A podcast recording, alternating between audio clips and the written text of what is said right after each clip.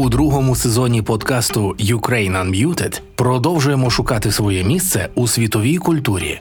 Євгенія Нестерович спілкується з тими, хто своїми творами та проєктами представляє Україну за кордоном, з'ясовує, як нас бачать у світі, як загроза знищення змінила українську культуру всередині країни та її репрезентацію назовні. Слухайте на подкаст-платформах, дивіться на YouTube та приходьте на відкриті записи. Анонси та реєстрація на сторінках Інституту стратегії культури та Радіо Сковорода. Доброго вечора. Я Євгенія Нестерович, і це другий сезон подкасту Ukraine Unmuted, подкасту про сучасну українську культуру у світі. Це спільний проект Інституту стратегії культури Радіо Сковорода, що втілюється за підтримки Америка Гаус Львів та Українського культурного фонду. Е, Важливе зауваження: уряд США не обов'язково поділяє озвучені під час цієї розмови думки. Наш другий випуск е, буде присвячений темі спадщини. І сьогодні мій гість Василь Рожко, голова громадської організації Тустань, засновник і директор фестивалю Тустань і керівник проекту Хемо лабораторія моніторингу культурної спадщини, який займається документуванням втрат в різних регіонах України. Привіт, Василь. Вітаю. І ми сьогодні будемо говорити не тільки про ваші проекти, але швидше навіть ширше про загалом цю галузь і про роль культурної спадщини у тому, що ми називаємо українською культурою і її репрезентацією назовні, і тим, як відображається стан і ситуація з культурною спадщиною на нашому зовнішньому іміджі, на нашому образі. Е, багато говорять і пишуть про те, що ця е, російська агресія і війна це війна культурна. Чи ти згоден з цим твердженням? Так, я думаю, що е, так, і що вона триватиме набагато довше, ніж війна фізична. Вона триває століттями, і і вона не закінчиться ну, з протистоянням вогневим на фронті. І в мене відчуття, що там ненависть е, об'єднала Україну там в один день, 24 лютого, але, власне, позитивне об'єднання, яке би могло відбутися на е, нашій спадщині, на розумінні українськості, ну, власне. Воно ще має відбутися. Чому саме спадщина мала би стати цим об'єднуючим фактором, на твою думку? Ну, я думаю, що ми думаємо про спадщину, коли думаємо про щось, про якусь вічність, про те, що буде після нас, про те, звідки ми взялися, про те. Всі народи світу великі хочуть, е, ну, власне, шукають себе у, у довгому часі, і спадщина це там і серед компаній бізнесових це круто, і ну, в брендингу шукають себе, і країни теж, і намагаються власне через це і диференціюватися, і там підтверджувати свою тривкість. Але також, напевно, це можливість зрозуміти, ну, якими ми є насправді там через світ наших ікон, через там малюнок, через архітектуру. Чим чим ми відрізняємося? Як як можна зрозуміти це не просто як образ, а якісь цінності, які там закладені? І чим ми відрізняємося від варварів, які прийшли з півночі? Як змінилося це сприйняття нашої культурної спадщини в тракті російсько-української війни від 14 до 22 року? Тобто до повномасштабного вторгнення е, ця війна вона впливала на сприйняття, розуміння, ставлення до культурної спадщини в Україні? Ну, я попереджав тебе, що я буду говорити трошки своєї бульбашки, так, з ну, того, очевидно. що я зробив у стані і і зараз роблю. Але е, я не міг би сказати, що е, якийсь там зріз загальний ставлення. Е, Я думаю, що напевно змінюється і мова, і змінюється якесь бажання сепаруватися. Але якщо, наприклад, я думав про це запитання, чи ми змінили е, своє те, як ми дбаємо про спадщину, то думаю, що ми не сильно просунулися від 2014 року. Ну, зараз, хоча мали 8 років, насправді підготуватися до цього. Я в 2014 році, власне, після Майдану був у Міністерстві культури, і там перше, що стояло на порядку денному, то як можна музеї ну, які превентивні заходи можна зробити, якщо раптом підуть там ну, робити цей коридор до до Криму, що можна з музеями зробити? Так, і ми почали їздити, почали говорити, збирати людей, відчули власне проблему. Ну, це я тільки за музеї говорю, так, але думаю, що з нерухомою спадщиною не менше. Що бракує, ну, перш за все, е, бульбашка, що там ти в центрі все знаєш, ти насправді нічого не знаєш. Ти приїжджаєш в область, там двічі більше музеїв. Ну а в кожному музеї це десятки, сотні тисяч колекцій, відповідно, ну, чи ми знаємо, що ми зберігаємо. Друге, що немає зв'язку. Тобто, навіть якщо би ти щось придумав геніальне, там, чи видав наказ, чи нову інструкцію, чи там оцифрування, то ну, а як ти це донесеш? Якщо там, ну тоді навіть не десята частина мала інтернет, е, ну, пошту і так далі, не кажучи вже про. І ну, були рішення, які ми тоді зробили дуже добре, та, з копіюванням документації, але ну, от зараз ми їх і використовуємо. А чи ми сильно підготувались, думаю, ні. Е, очевидно, що зараз е, є відчуття великого світу, принаймні в мене. Тобто, якщо ми до цього працювали там на національному рівні, і Тустань там з далекого глухого села ну, зробили щось велике, яскраве і популярне то з відчуттям 22-го року, що ну, весь світ відкритий в плані експертизи, в плані ресурсів, можливостей і отримати допомогу. Питання, чи ми спроможні, чи ми спроможні е, взяти ці ресурси, заменеджити і е, для тих, кому це потрібно, і чи ми здатні осилити ті знання е, структуровано, які ну, які можуть прийти на зміну совєтським практикам. І це ну, це така суміш ніби е, спроможності когнітивної, е, менеджерської і взагалі ментальних модельок, які в нас працюють там від від совка, які закладалися, що ну, там. Ставлення до грошей, ставлення до бізнесу, ставлення до відкритості, для кого ми це зберігаємо.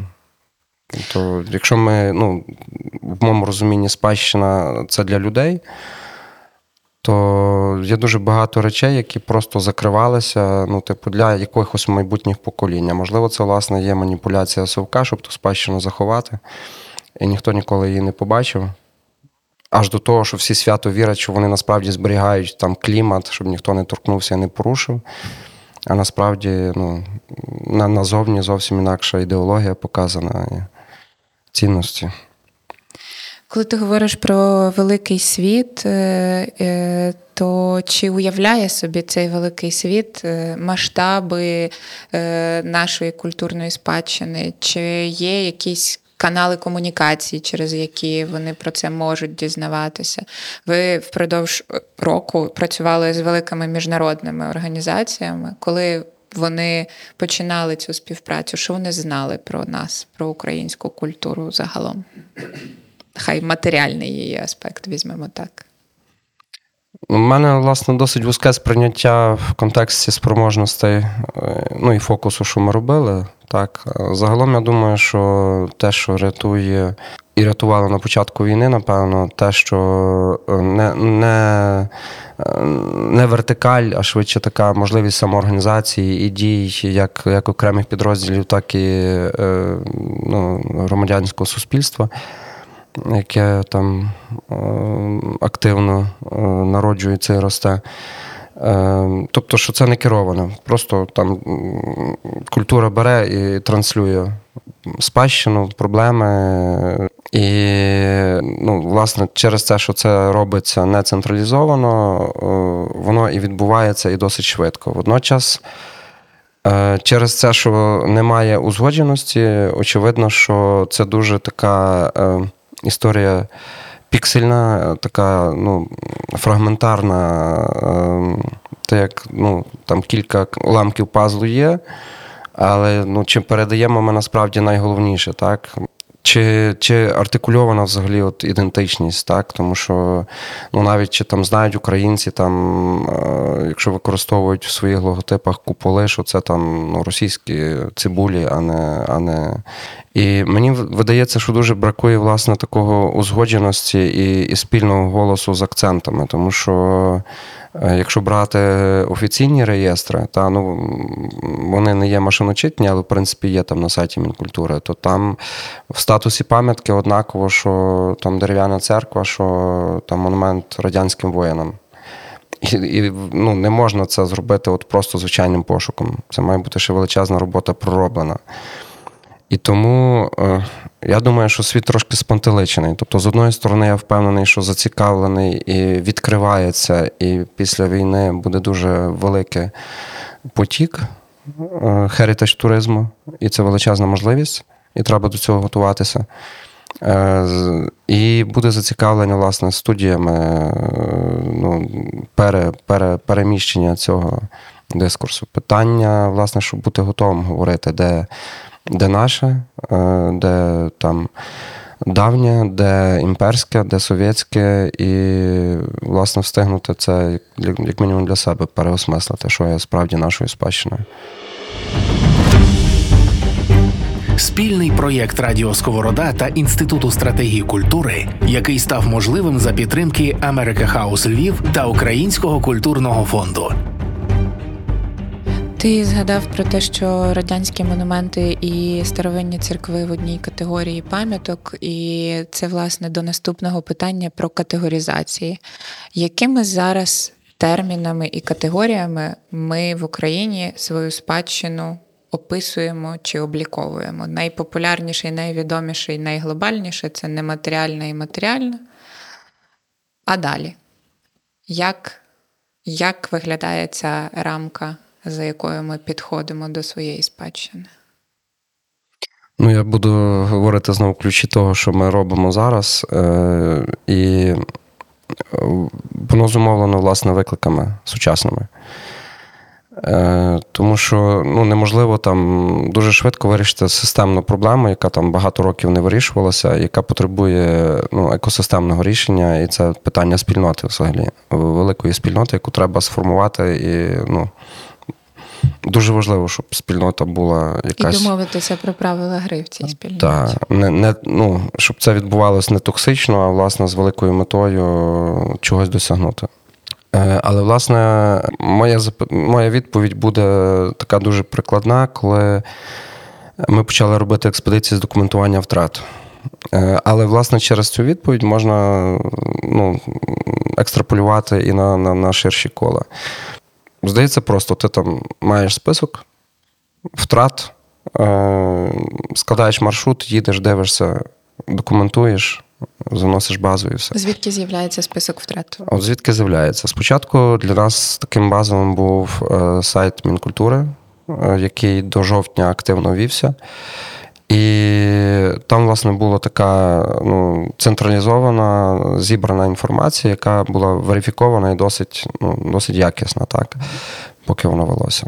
Але також в нас е, надходили дані від американських колег зі Скрай, з е, е, лабораторії спадщини Вірджинського університету, сателітарні зображення і інше. І це вже інші списки. Так. З області ти отримуєш ще інші списки. А потім, коли виходиш на місцевих активістів, вони тобі дають там четверті чи п'яті. І коли ти це все складаєш докупи, то кожен називає по-своєму, і в тебе там ну, один той самий об'єкт називається там ну, в списку в п'яти місцях. так. І навіть, власне, ну, органи, е, державні органи мають е, нетотожні, нетотожні речі. І це ну, з такого хаосу починається, починається все. І тому, е, а коли ти зводиш докупи, то мало того, що ти розумієш, що вони дублюються, то вони ще е, тут описуються за такими атрибутами, а тут описуються зовсім за іншими. І ти не можеш там зробити пошук по кольору зелений, бо, типу, тут тільки квадратний і там, і довгий. І тому перше, що ми робимо, власне, це е, намагаємося ну, сформувати от такий чистий внутрішній список, та, тому що навіть сайту нам довелося для цієї роботи 19 тисяч об'єктів внести вручну, тому що вони без координатів, вони машиночитно. Їх треба ну, руками, тобто це ну, не цифра, та, хоч. І е, зараз де мова просто розуміти, ну, от є пам'ятка, що це таке.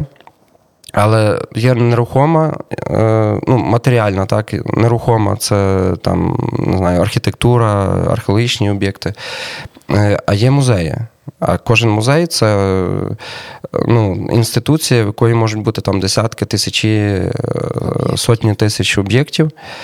І, власне, розрабованими музеями ми теж займаємося. І тут питання: ну, якщо пам'ятку ти розумієш, що воно прилетіло вона мала якийсь первісний вигляд, то щоб зрозуміти, а що вкрадено, ти маєш мати, ну, а що було до того, так? Якщо, наприклад, е, ну, до війни е, інвентарні е, речі зберігалися в самому музеї, а тоді він окупується, ну то судись, не судись, про що ти судишся, так? Тому ну, держава про такі речі мала би дбати наперед і думати, тому що це ніби центральний орган для того і є, щоб опікуватися як мінімум на рівні обліку. А в нас проблема, що музеї там ну, є відомчі, є всі державний фонд, але не одне підпорядкування. Кілька тисяч. Е, Тому ми зараз мислимо категоріями там зруйнована, не зруйнована чи розрабована. Е, Знову ж таки, і чи треба приїжджати ще раз, а, ну або документуємо глибше для того, щоб зафіксувати втрати для. Кримінального провадження, тому що тут важливий час, коли там все прибрано, це вже ну, слабке свідчення. Ну і для рішення по відновленню, тому що якщо там повилітали вікна, це одна історія. Якщо там зараз завалиться дах, то ну там дерев'яна церква у В'язівці. Та, поки поки думали, там, що з нею робити, то вона просто завалилася, і 3D це єдине, що лишилося. Але ну, ідея така, що коли є реєстр, коли є авторитетний перелік об'єктів там з одним ID, то ти до нього можеш прив'язати все починаючи від базових характеристик, там пам'ятки, охоронний номер і так далі. Там начіпляти, а як він виглядав до війни, а як архівні фотографії, а як фото-відео, а як 3D. А хтось зробив там сканування пару місяців після того, а потім ми моніторимо через рік, а там є документація, і воно все виростає. А потім приходять там дослідники і роблять якісь там е, ну, чи історичні довідки, чи там е, пошук якогось сенсу, чи ідентичності, чи там а як це інтегрувати в освітнє, і воно так ну, наростає дуже багато, але якщо ти маєш власне цю базу, цю інформаційну систему, до якої ти можеш чіплятися. І якщо гравців багато, то треба власне домовитись про правила, щоб воно було між собою поєднувано. Тому що ніхто один не може цього зробити самостійно. Ідея створити таке поле, щоб об'єднати багатьох гравців. Чи є приклади такого типу в інших країнах, е, які можуть бути взірцем або орієнтиром? Об'єднання? Ну, такого типу реєстру, який би об'єднував власне спільноту і збір даних. Бо ми все-таки величезна країна, і ця робота виглядає ну, дуже довгостроковою. Ну, я знаю з американські, наприклад, архіви, які. Е, Я думаю, що це наша українська проблема довіри, ну, тобто недовіри, там постсовєтська. Брайан Деніелс мені розказав, власне, що вони, коли це ініціювали, то так само найскладніше було перейти якийсь бар'єр першої кількості, які погодять відкрити свої дані. Е, на чому і тримається на... ця недовіра і страх поділитися даними, якщо це ну, якби громадське Е, громадський скарб та спільна наша спадщина? Я думаю, що на багатьох речах. Е, напевно, е, в 2014 році я відчув якийсь страх, що ти, якщо відкриєш, оцифруєш, то це може бути причиною там крадіжок, так. Але ну, це насправді не так, якщо ти не кажеш конкретно, де воно лежить. Музеї, на якій поличці, ну, якщо це там не золото срібло, то ну, це це насправді не спричинює. Є ілюзія, що якщо ми відкриваємо, то в цифровому світі то менше ходять. Насправді ні. Ну, Ті, хто хоче побачити, вони все одно прийдуть, можливо, навіть більше. так. Е, немає розуміння, що дає відкриватись, та? тому що це ж не просто про е, ну, об'єкт, який там ну, в цифрі, просто ну, він не такий класний, бо ти його не можеш торкнутися. А про те, що ти там можеш подивитись, наприклад, всю кераміку там. 14 століття, що є в Україні, так? Е, чи виокремити, наприклад, як там європейське бароко приходило в Україні, ну що насправді було, в який час, які впливи, звідки і так далі. Тобто, але це можливо, ну це паперово ти не зробиш. Ти можеш зробити це, якщо ти там в єдиному полі і там об'єднуєшся з європеаною чи з іншими речами. І навіть для музейника це. Е, Ну, це не є просто, що ти одразу зробив. Ти, Це це процеси ти туди вносиш. Тобто ти от отримав предмет, ти його там атрибутував, потім в тебе з'явились додаткові дані. І ти це все начіпляєш, і воно все росте. І це ну, жодна голова цього не витримає. А якщо ти там відходиш, то ну, то, то що, з нуля починати. От такого розуміння немає, що це не просто е, ну, та сама лінійка, тільки в комп'ютері, це зовсім інші інструменти. А є ну, такі банальні егоїстичні речі, типу, ну, нащо ділитись ну, комусь, та, якщо типу, це може бути моє наукове надбання. Може, я ніколи не встигну, я не маю часу це зробити, але я ж типу, можу можу не дати. Та, ну. І, на жаль, такого, ну, і це не тільки в Україні, є таке. Але в Америці вони перейшли це, і навіть величезні величезні інституції були не першими. А вже приєдналися, коли вже от, власне такий пік минув інноваторів, вже було немодно не приєднатися. Тому я вірю, що ми це перейдемо. Є дуже гарні приклади не з пащанських неспочанських речей, які, наприклад, там GitHub для програмістів, поле, де де ти там і твориш програмний код, і зберігаєш дані, і все. Тому що це дуже велика проблема. Дуже багато 3D-моделей робилося різних об'єктів в різних війнах. Де вони? Ну, тобто, що що з тими хмарами точок величезних, що з ними зараз? Якщо не подумати про зберігання, то воно просто зникає не тільки в Україні.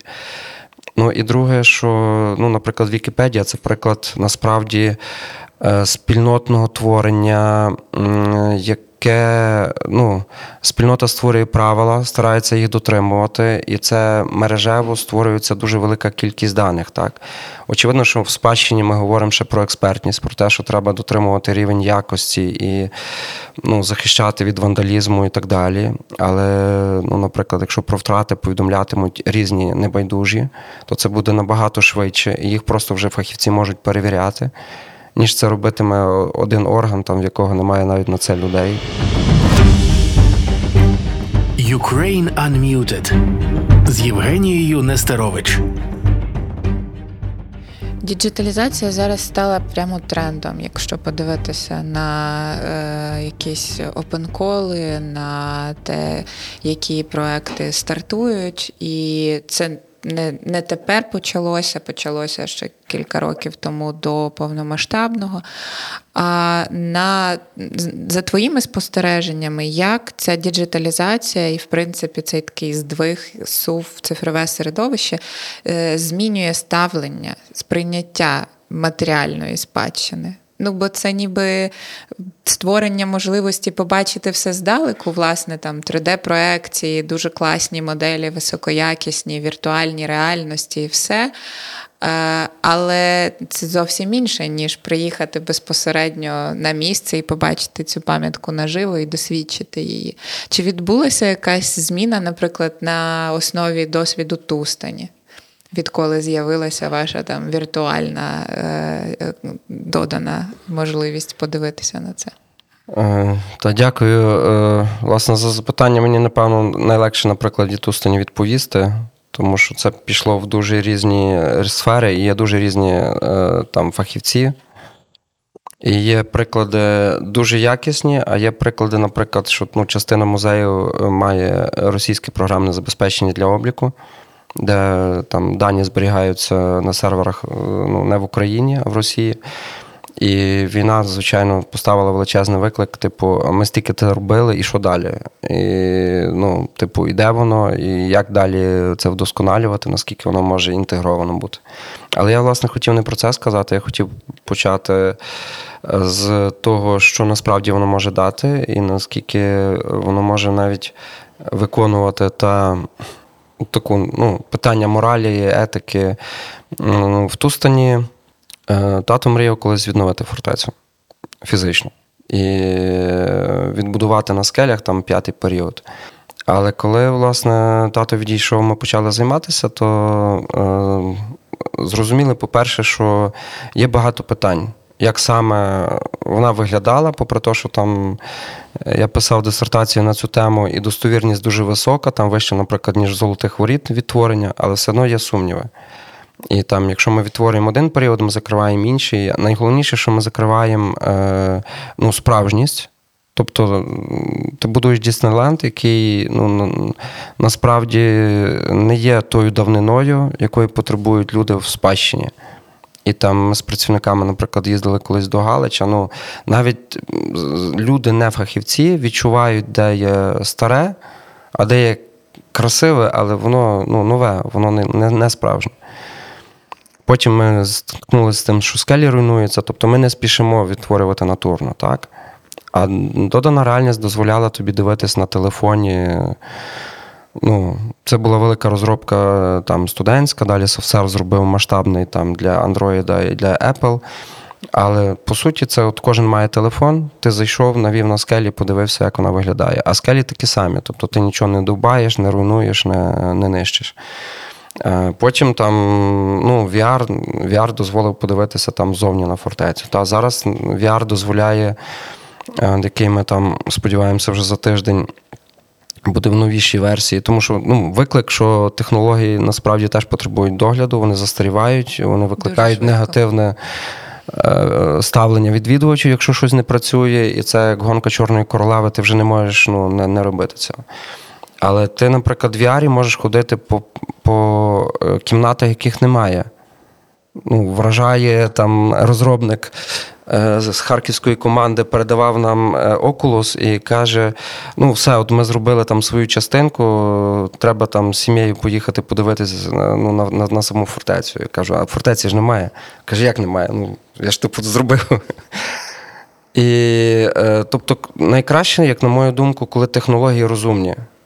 Бо ти можеш там ну, картинку сканувати, щоб зробити 3D, так? Ну, але це там можна сканувати QR-код або просто зайти на сайт. А в нашому випадку ми маємо справжній об'єкт, і ми технологіями доповнюємо те, що там немає, і ти не побачиш іншим способом. І воно тоді, як на мене, дуже благородно доповнює, а не ну, а не якісь там обманка, чи просто зараз це там модно, та, бо ну, можна 3D зробити. Та. І друге, що мені здається, дуже можливість цікава, це поєднувати. Наприклад, що ти е, ми зараз там.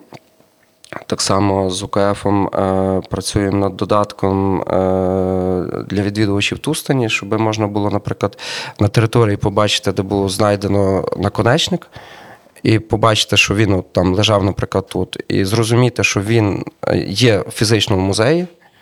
А коли ти в музеї бачиш ти розумієш, де він був знайдений. Тобто, коли це все поєднано, ну технології для цього. Людина не може так поєднати папером чи ще щось. І тому, як на мене, дуже добре, коли от ми ну, навіть проект назвали. Як нас в бізнес-школі УКУ вчили е, фіджетальність, є таке розуміння, коли, власне, цифра доповнює фізичну зручність, і воно, ну, де хочуть красивого дизайну, хочуть зручності. І і щоб воно з сервісами поєднувалося. І хочуть яскравого досвіду. Е, І часто спадщина, власне, культурна спадщина, музеї чи е, пам'ятки архітектури, вони конкурують е, з іншими е, видами проведення дозвілля часу, та з парками розваг, з торговими центрами, з кінотеатрами. Як взагалі комунікувати з сучасною аудиторією, власне, цінність руїн. Ну, часто ми говоримо про е, щось, що потребує додаткового пояснення, да, додаткового е, супроводу для того, аби цю цінність пояснити. І досить часто там можна призупинитися біля екскурсій, таких е, зовсім свіжих, е, популярних в центрі, і е, почути про те, що ну, на що тут дивитися. Як ви це пояснюєте? І як в цьому, власне, відіграє роль цей digital? Як, на твою думку, він може тут служити підтримкою? Ну, так, я напевно почну з такого е, банального, що е, перше треба, щоб були туалети, наприклад. Та. Е, я думаю, що треба розуміти, чи це руїни, як робить Англія, зберігає, е, консервує їх, і вони стоять, але вони доглянуті і ще тисячу років простоять. І це руїни, які е, тебе ну, дають відчуття справжності, не автентичності, що тебе не дурять тут. Так? І де є руїни е, ну, від бездарності, від того, що ти приїжджаєш, і ти ну, там, розумієш, що насправді це е, ну, від того, що це нікому не потрібно. Е, і ну, хтось або хоче, щоб воно завалилося. Або, як казала одна пані там в Яремчанському музеї, пахне стариною, цвіллю пахне, ну, гнилим пахне. І то це погані руїни. Ем, і часом, е, ну, тобто, я тішуся, бо ми в Тустані ніби зробили привабливий об'єкт на, як мені часом знайомі кажуть, там ж нічого немає, просто камінь, але там і фортеця, і VR, і, і фестивалі, все. А є ж ну, величезні замки, є цілі комплекси. Є щось, що вже є. Ну, З нього теоретично легше зробити це. Місця доступніші. І тому погано, коли ти приїжджаєш ну, туди дивитися. Я розумію, що там ну, це не є добрий приклад догляду і збереженості. Тому е,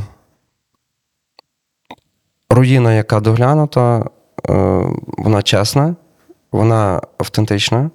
Очевидно, що е, як комунікувати, я би говорив в першу чергу про комунікацію на місці, це інтерпретація.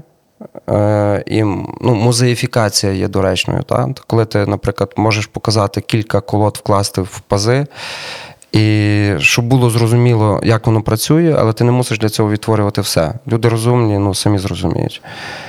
Е, Ну, і як на мене, оце відчуття доглянутості, там, починаючи від наявності смітників, е, які дають відчуття, ну навіть якщо він переповнений, людина буде класти там сміття, а не кидати, якщо вона бачить, що там травичка коситься, все доглядається і так далі. Ну, Люди не смітять просто зі зозла, переважно.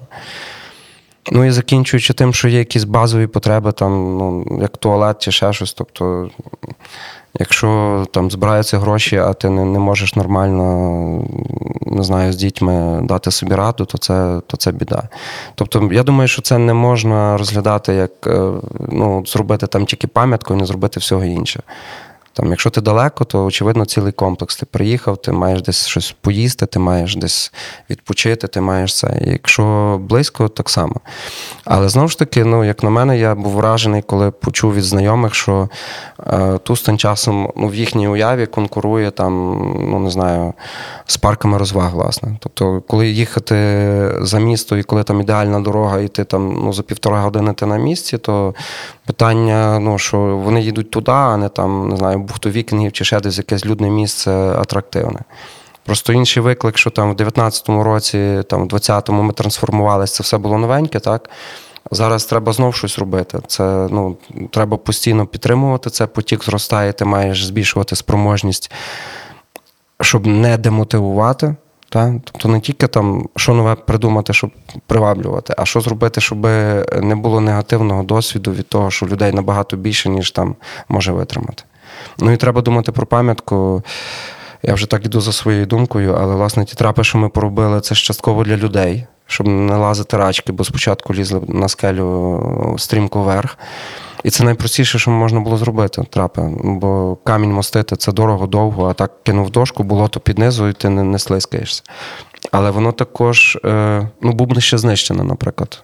Тому що там такий потік людей, що люди стирають, і в Вуричі був на початку заповідника, вже що просто от сліди, де є скелі, сліди від колод, вони просто стираються, просто тому, що люди там ідуть. І воно захищає її скелю. Ну, Тобто, я про, про чесність, напевно. Подкаст Ukraine Unmuted другий сезон. Я е, думаю теж про цей досвід користувача. Та в тому, що ти розповідаєш дуже багато е, підходу з точки зору аудиторії, з точки зору відвідувача і такого, як це кажуть, user-friendly е, ставлення. Але це. Е, на жаль, не дуже популярний підхід в управлінні спадщиною в Україні. І, можливо, зараз уже стільки років працюючи в такий спосіб, е, ти можеш сказати, що, е, що стало. Не знаю, відправною точкою в цій трансформації. Як так сталося, що Тустань почала працювати в такий спосіб зі своєю спадщиною? Чому була ключова мотивація для перетворення? Ну, бо у вас теж була непроста ситуація із селищем, і пам'ятка не в центрі Львова, і так далі. Було дуже багато викликів. І привести туди людей так, щоб зараз переживати про е, збільшення потоку. Це потребувало якби якогось якоїсь такої мотивації. Що, на твою думку, могло би бути таким мотиватором? Також ну я питаю це для того, щоб зрозуміти, що може бути зміною, точкою для зміни ставлення в взагалі в галузі і в сфері. Бо це правда, що є дуже багато такої спадщини, яка е, невідома просто через те, що ніхто не займається цим. Ну, мене, мене запитання, чи є в Україні управління спадщиною взагалі розуміння? Чи в нас в Україні більше е, думка про збереження спадщини, про там реставрацію, про вкладання грошей в щось, щоб фізично зберегти, не ставлячи запитання, для чого це все робиться. Бо мені видається, власне, коли з'являється запитання, типу, а для кого це? Ну, то потім все стає зрозуміло, так? Але оці традиції, типу, давайте там, не знаю, заштукатуримо, давайте красиво, щоб все було. Е, Тому. Чому ми так робимо? Можливо, тому що ми не маємо іншого досвіду, що ми там не вміли там по-іншому і так далі. І почали, власне, ну, не знаю, як юнацькі мрії, а що би самому хотілося. Так? Хочеться бачити там лицарів, ну і не просто як як вони е, змагаються, чи як вони ремісники живуть, а самому взяти меча до рук, самому сісти на коня, самому там в тих наметах жити. І там, коли. Е, дивишся фільм Володар Перстенів, як вони палять вогонь. Типу, а ми ж можемо перевірити. На Шкарпатах так само таке було. Давай перевіримо. Там Тато ще був живий, то зробив карту ну, тих потенційних точок. І це воно з одної сторони, ніби ну, серйозна робота, бо ти маєш практичний експеримент, досвід, там 30 кілометрів, там 17 точок, що працює, що не працює. А з іншої сторони, ну це ж як як, як, як забава. Тобто це не є там як робота, та чи ти відтворив метальну машину за за схемами, е, з, ну, але рахував конструктор, механік, балістика, там все все по-справжньому, майстер зробив, потім ти приїжджаєш і два дні стріляєш. Ну це, типу, робота, чи це ну це ж класно, воно але але це та, але в Україні такого ще ніхто не робив. І тому е, мені здається, що власне ну, цей рецепт. Е, ну, дитина в тобі все підкаже, то роби як для себе. І це, це напевно, е, дуже важлива річ, бо мені видається, я, власне, те, що ми робимо, сприймаю як інновації, а не як е, щось повернення до минулого. Тобто, ми, минуле це якась рамка. Тобто, в Тустані, я думаю, неприродно там робити Мікі Маусів чи там, не знаю, вишивку зі Східної України, там, чи, ну, не знаю.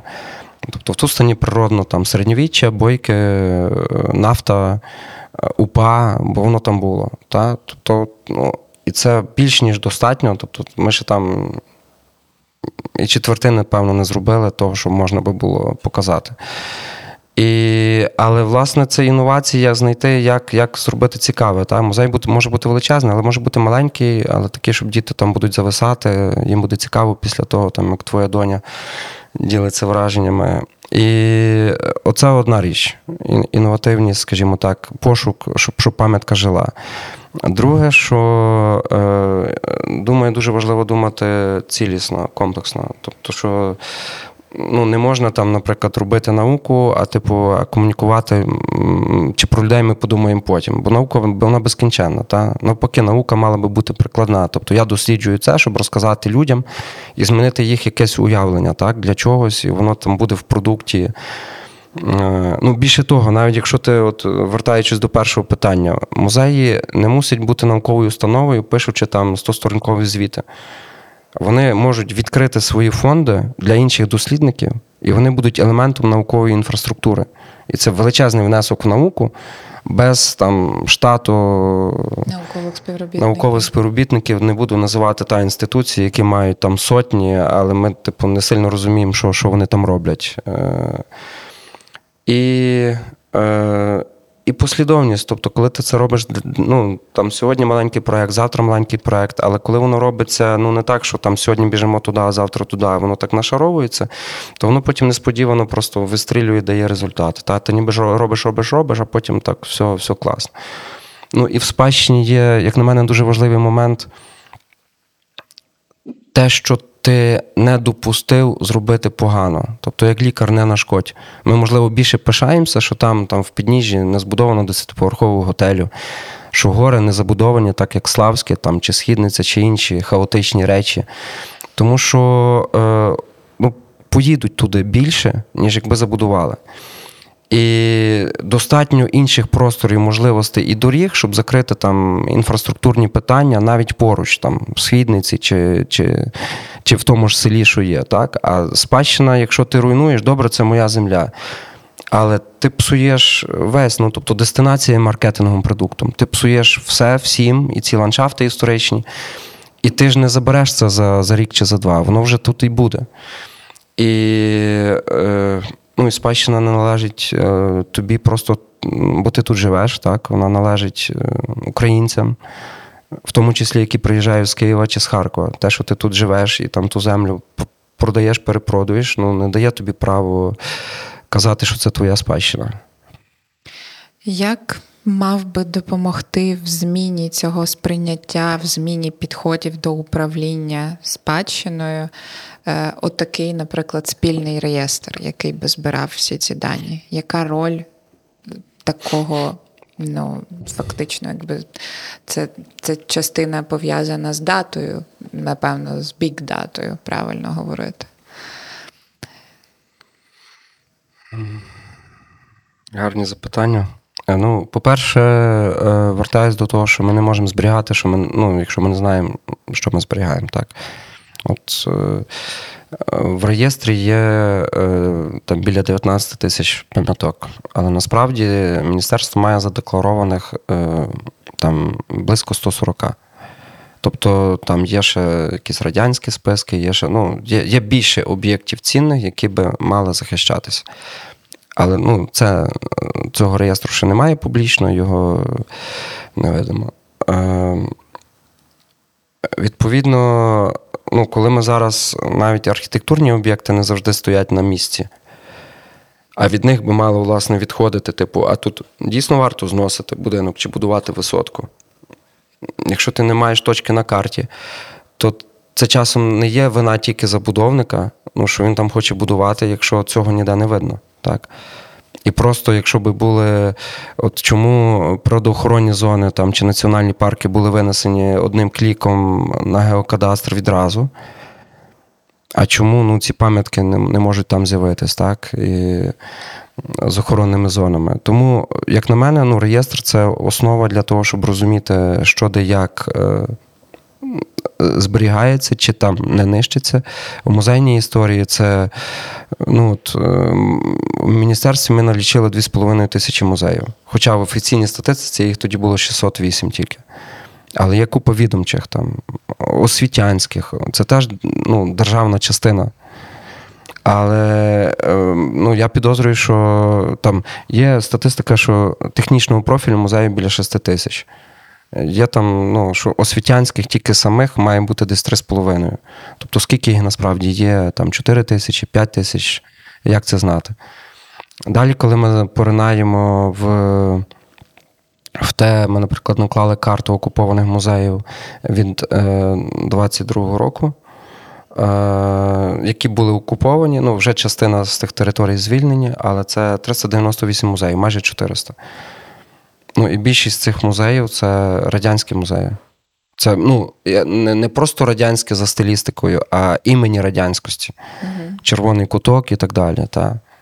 Питання, чи ми взагалі називаємо музеєм, якщо це там ну, кінець коридору, відгороджений там решіткою, от, ну, чи айком міжнародний вважав би це музеєм чи ні? Чи він виконує ті місії, які має виконувати музей? Але вертаючись до того, як дані можуть допомогти. Ну, тобто, от коли ти складаєш реєстр, ти вже можеш на ньому чіпляти там, а скільки предметів в тому музеї, а ми взагалі їх перераховували, чи, чи їх вже там давно немає.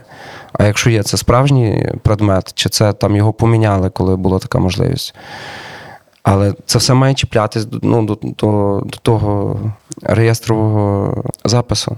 Е, Ну і друга історія, що бікдата це ж не тільки про ну, список, це дуже багато різних там, ну не знаю, якщо музейний предмет, атрибутів їхніх. Це, ну, якщо в нас традиційне уявлення от, е, описати предмет там довжина, ширина, висота то там міжнародні стандарти SIDOC CRM, вони так само описують ніби за трьома параметрами. Але ну, щоб описати, що воно кругле, і воно і тут кругле, і воно отут заглиблене. І тоді воно, ну, ти описуєш предмет, який реально є. Ну і закінчуючи, що Data це ж також і про то, а скільки відвідувачів пам'яті, а ну, які ресурси виділяються. Так, от у нас, наприклад, на Львівщині є різні об'єкти. Е, ну, Взагалі, чи в Україні фінансуються заклади відповідно до їхнього внеску, чи просто от є традиція, що там в тих 400 працівників, в тих 325, а в тебе там 12, ну то так і буде, незалежно від твого успіху, там в тебе буде 12 працівників, бо ну, ми ж не можемо тим скоротити менше 30 чи тим менше, ніж 100. І тоді тоді можна, бо німці, наприклад, робили, коли я в міністерстві їздив до пана Зиновія Мазурика там слухати і вчитися, то він мені подарував таку книжку синю, так звану бля обух. Вони робили величезні дослідження, щоб оптимізувати власне управління, так тому що ну, можливо там бухгалтерію, якісь там менеджерські речі можна зробити е, ну, на основі кількох музеїв, щоб вони не тратили на це ресурс. А це не роблено так. Просто давайте там можна скоротити, давайте скоротимо там. Це робиться на основі дослідження, що нам потрібно, що нам важливо, яка саме характеристика в музеї. Тому що там робити можна 100 виставок на рік, але це такі плакатики. Можна зробити одну, але таку, що там весь світ буде знати. То як це ж не кількісно ти покажеш це? Тому бікдата це і про поведінку відвідувачів, чи вони вертаються, що наскільки вони задоволені. Це можливості набагато більше. Тому треба почати і робити. Чи дається якісь можливості в комунікації з великим світом навколо нас? І якщо так, то які? У мене несподівано, якби перша рефлекторна відповідь, що е, найкраща комунікація е, це про те, що ми суб'єктні. Тому що очевидно, що там е, реєстри спадщини мають е, ну, українці робити самі, або як мінімум бути центральними замовниками профспільнота а не типу, зробіть нам реєстр, будь ласка. І ми ми маємо власне визначати, що нам потрібно в першу чергу, так? І якщо допоможіть, то допоможіть сьогодні цим, а завтра цим. І е, ну, от комунікація, що ми спроможні сказати, що нам важливо зараз, прийняти допомогу і там завтра сказати, а давайте тепер ми зробимо це разом. Друге, так само несподівано, але так вже думка пливе за твоїми запитаннями. Це про те, що е, світ може вчитися у нас не тільки на війську і на, на армії. Зараз, як на мене, дуже багато речей є неадекватними і потребують переосмислення методології і так далі. І вони не працюють. Тобто ми не можемо зараз там працювати за методиками, там, які були розроблені в 2015 році, там мікромом чи ще щось. Ну, У нас інша війна, у нас інша швидкість. І ми пишаємося, наприклад, те, що ми документуємо е, в Іраку, Сирії, це було там 18 місяців плюс, чи там 24 місяці. Е, після Ти робиш документацію після війни, бойових дій. А ми це от в гарячій фазі, ну там вже зробили по 400 об'єктах в процесі. Тому я думаю, що це друге, що е, в нас можна вчитись також. І що це не є така, ну ви нам поможіть, а що це може бути взаємовигідна історія. А потім, та, ну, у нас багатий світ спадщини, давайте його давайте його відкриємо. Але це, ну, можливо, власне, дерев'яні церкви українські, а не, а не радянські монументи. Ukraine Unmuted у аудіо, відео та офлайн. Слухайте, дивіться, приходьте. Тут є якраз доречне запитання з чату від глядачів онлайн е, про те, якими принципами мала би керуватися держава, обираючи те, що потрібно зберігати, і те, що ні. Або може, як ці принципи мали би формуватися на твою? Ну, власне, питання, що таке держава? Е, Якщо ми говоримо про людей, які там вийшли з середовища, то питання до їх фаховості, експертності, питання, ну, хто, власне, має право визначати це, і чи це там одноосібне рішення, чи це якась там домовленість. Мені видається, що е, з того, що я був всередині, і думаю, що там не змінилося, а можливо, ще й ситуація ускладнилася. е, Держава точно не зможе зробити все. Тобто неможливо зробити там централізовано весь облік, всі реєстри. Але коли ми говоримо про співпрацю з там з тисячма стейкхолдерами, інституціями, архівами, бібліотеками, музеями і так далі, то це ну, точно неможливо зробити централізовано з одного органу. Це швидше про створення якоїсь екосистеми, якоїсь е, е, платформи і так далі, де, де це відбувається. І тут роль держави дуже важлива швидше створити от якісь правила. І е, для того, щоб ця платформа могла існувати. Та? Тобто, ну, наприклад, затвердити принципи, стандарти, які, в принципі, є міжнародні. Тобто світ же до цього дійшов, які дозволять грамотно це чи цифровізувати, чи там облікувати, чи ще щось. А вже питання, що нам важливо, це питання там, ну, напевно, дискусії, напевно, професійного середовища. От питання: ну, в нас є взагалі е, професійна спільнота залучена до того, і як хто визначає їхню професійність, і там чиї голоси звучать, а чиї не звучать, там тих, хто ближче, чи тих, хто там голосніше, чи тих, хто старше. Чи там, ну, що ти малий взагалі там робиш, чи, ну, і, е, ну, і довіра, чи там цей голос, який звучить, а що за ним стоїть, чи він там ну, робив добре для спадщини, чи робив недобре для спадщини. Тобто є дуже багато питань, що, ну, але от принципи, стандарти, е, взагалі в нас зараз немає затвердженого порядку електронного обліку. Тобто у нас єдина законна форма там обліку музейних предметів паперова. І оце, крім держави, ніхто не зробить. А коли воно зробиться, то потім все решта саме, саме попливе. Чи змінилася ситуація всередині професійного середовища під загрозою е, Великої війни? Бо все-таки виникло кілька великих ініціатив взаємодопомоги, коли е, передавали і рятували і людей, і колекції, і передавали пакувальні матеріали і так далі.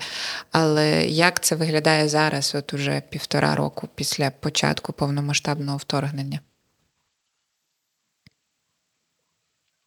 Ну, я думаю, що е, я кілька моментів хочу сказати. Напевно, перше, що є дуже багато ініціатив, власне, які дають собі раду і допомагають дуже багатьом.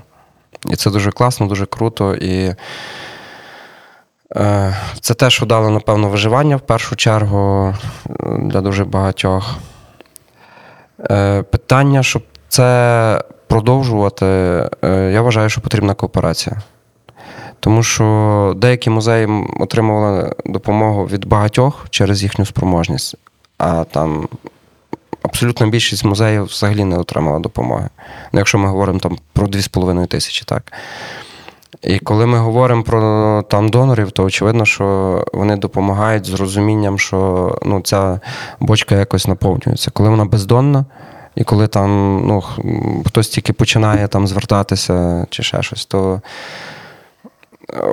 стає таке відчуття безнадії, що, типу, а як це вимряти, а як це можна звести докупи? Тобто, ну. Хто готовий там зайти на одну платформу і сказати, що от ми отримали допомогу від тих, від тих, від тих, а ми допомогли тим і тим і тим. Кожен, ну це із донорської сторони так само. Кожен ніби робить якусь свою сферу, опікується, але ресурси не є безконечні. І вони на якомусь етапі просто виснажуються, ну, типу, вигоряють і так далі. Тому, наприклад, ми більше зараз займаємося питанням даних, документування втрат, а це дані з поля і цифрової інфраструктури, щоб це тримати, тому що це питання про розвиткову історію. Тобто, це так само можна робити не тільки з втратами від війни, а а і надальше. Тому що насправді ти часом приїжджаєш і бачиш, що та пам'ятка постраждала набагато гірше до війни, ніж від того прильоту. І... Але, власне, думкою вернутися по по середовищу. Е, Я думаю, що е, дуже в нас мало ментального ресурсу і емоційного, щоб повноцінно могти кооперуватись, бо воно вимагає часом безпеки, довіри, ну, простору, скажімо так, щоб думати і робити більше, ніж вимагає того виживання. Бо я, власне, хочу сказати, що крім формування майбутнього, ми маємо задачу вижити і буквально фізично, і в плані типу грошей на родину. І це ну, це першочергова задача вижити. Тому ми не використовуємо всі можливості колаборації, але я думаю, що власне війна і криза е, як можливість дає, ну, спресовує все дуже швидко, і вона навпаки зараз можливість зробити те, що ми не робили раніше, і багато років не робили, бо варіантів немає, бо буде ще гірше, і буде так, як було, і того та війна. І тому е, вона дає можливість власне в співпраці збудувати дуже сильні зв'язки, стосунки і знайти людей, які реально працюють. І причому несподівано, але мені здається, що це набагато е, зрозуміліше і очевидніше, і швидше шириться, ніж там ну, Фейсбук чи якась така публічна комунікація самих себе. Ну і друге, зрозуміло, там, хто робить, а хто говорить. Ти знову згадав про те, е, через що ця війна, так? І я хотіла би завершити нашу розмову таким запитанням в стратегічне майбутнє. Як ти вважаєш, чи колись нам вдасться остаточно поділити нашу спільну культурну спадщину з Росією? Е, складне запитання, але я відповім просто. Я я, напевно, би говорив швидше про те, що, ну, по-перше, інвентаризували, що в нас є. Просто зрозуміли от картинку, та? як мінімум в полі тому, що є от якісь там реєстри, якісь списки, якісь там фізичні речі, якісь там люди, що пам'ятають. І і зупинились подумати, от що насправді нам важливо. Та? Чи там як їздили, не буду називати один там історичний музей, де там 300 тисяч один із них там, по-моєму, чи не 50-60 тисяч це там, типу, картопелька з Другої світової війни, чи ще щось, ну, як музейні предмети, то питання, ну.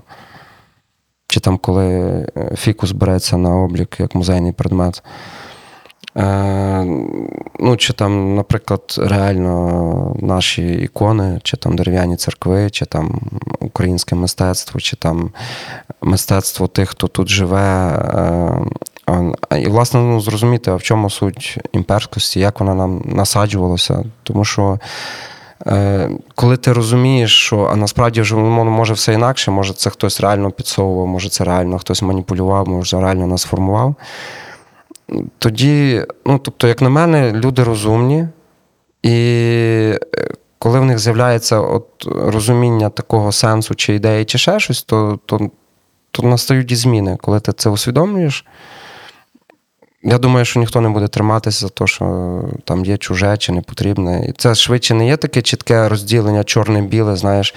Оце наше, це не наше від нині і до віку. Просто ну, ми робимо те, що нам важливо. Там. Може, там є ще якесь поле, яке стане важливим ближче. А це все решта, типу, просто відпаде. Ну, так як там Ленінопад там, чи ще щось. Е, я не вірю, що буде отак там чорне-біле, але я вірю, що ставити собі, що нам найважливіше запитання. Просто важливо, щоб ти у сфері спадщини, от, е, ну, є, наприклад, культура 2025, візія там, розвитку і так далі. Але в моєму розумінні вона зосереджена на там, креативі, на залученості, на е, партисипативності, там, ну, якби, е, спільнотах, громадах. Але спадщина це як у фільмі там 2012, от йде потік, там, який в Гімалаях змиває найвищі там пагоди. От. Спадщину, якщо не зберігати, вона просто щезне Якщо ти нічого не робитимеш, це не є креатив, що ну я сьогодні не маю грошей на проект, я його зроблю завтра. Не буде завтра. І тому е, спадщина вразлива. І ми швидше говоримо, що навколо стільки краси, яку треба доглядати. От якщо так дивитися, то кожен знайде для себе ту красу. Так? Я не можу там, так як Тустоню, займатися іншими об'єктами, бо мені близька Тустонь. І в кожного є щось, що йому близьке. І тоді воно якби само собою відбудеться, коли кожен буде робити те, що важливе, щоб діт, щоб передати щось дітям, щоб вони теж знали, який ти був і що було тобі важливе.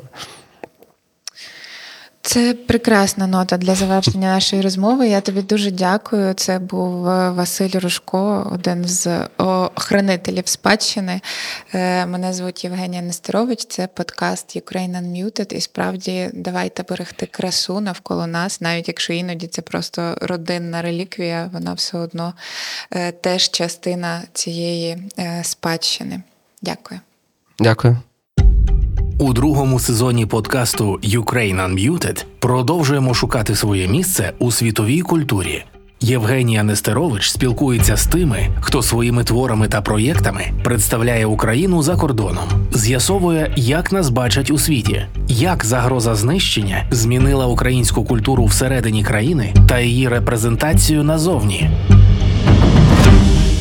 Слухайте на подкаст-платформах, дивіться на YouTube та приходьте на відкриті записи, анонси та реєстрація на сторінках Інституту стратегії культури та Радіо Сковорода.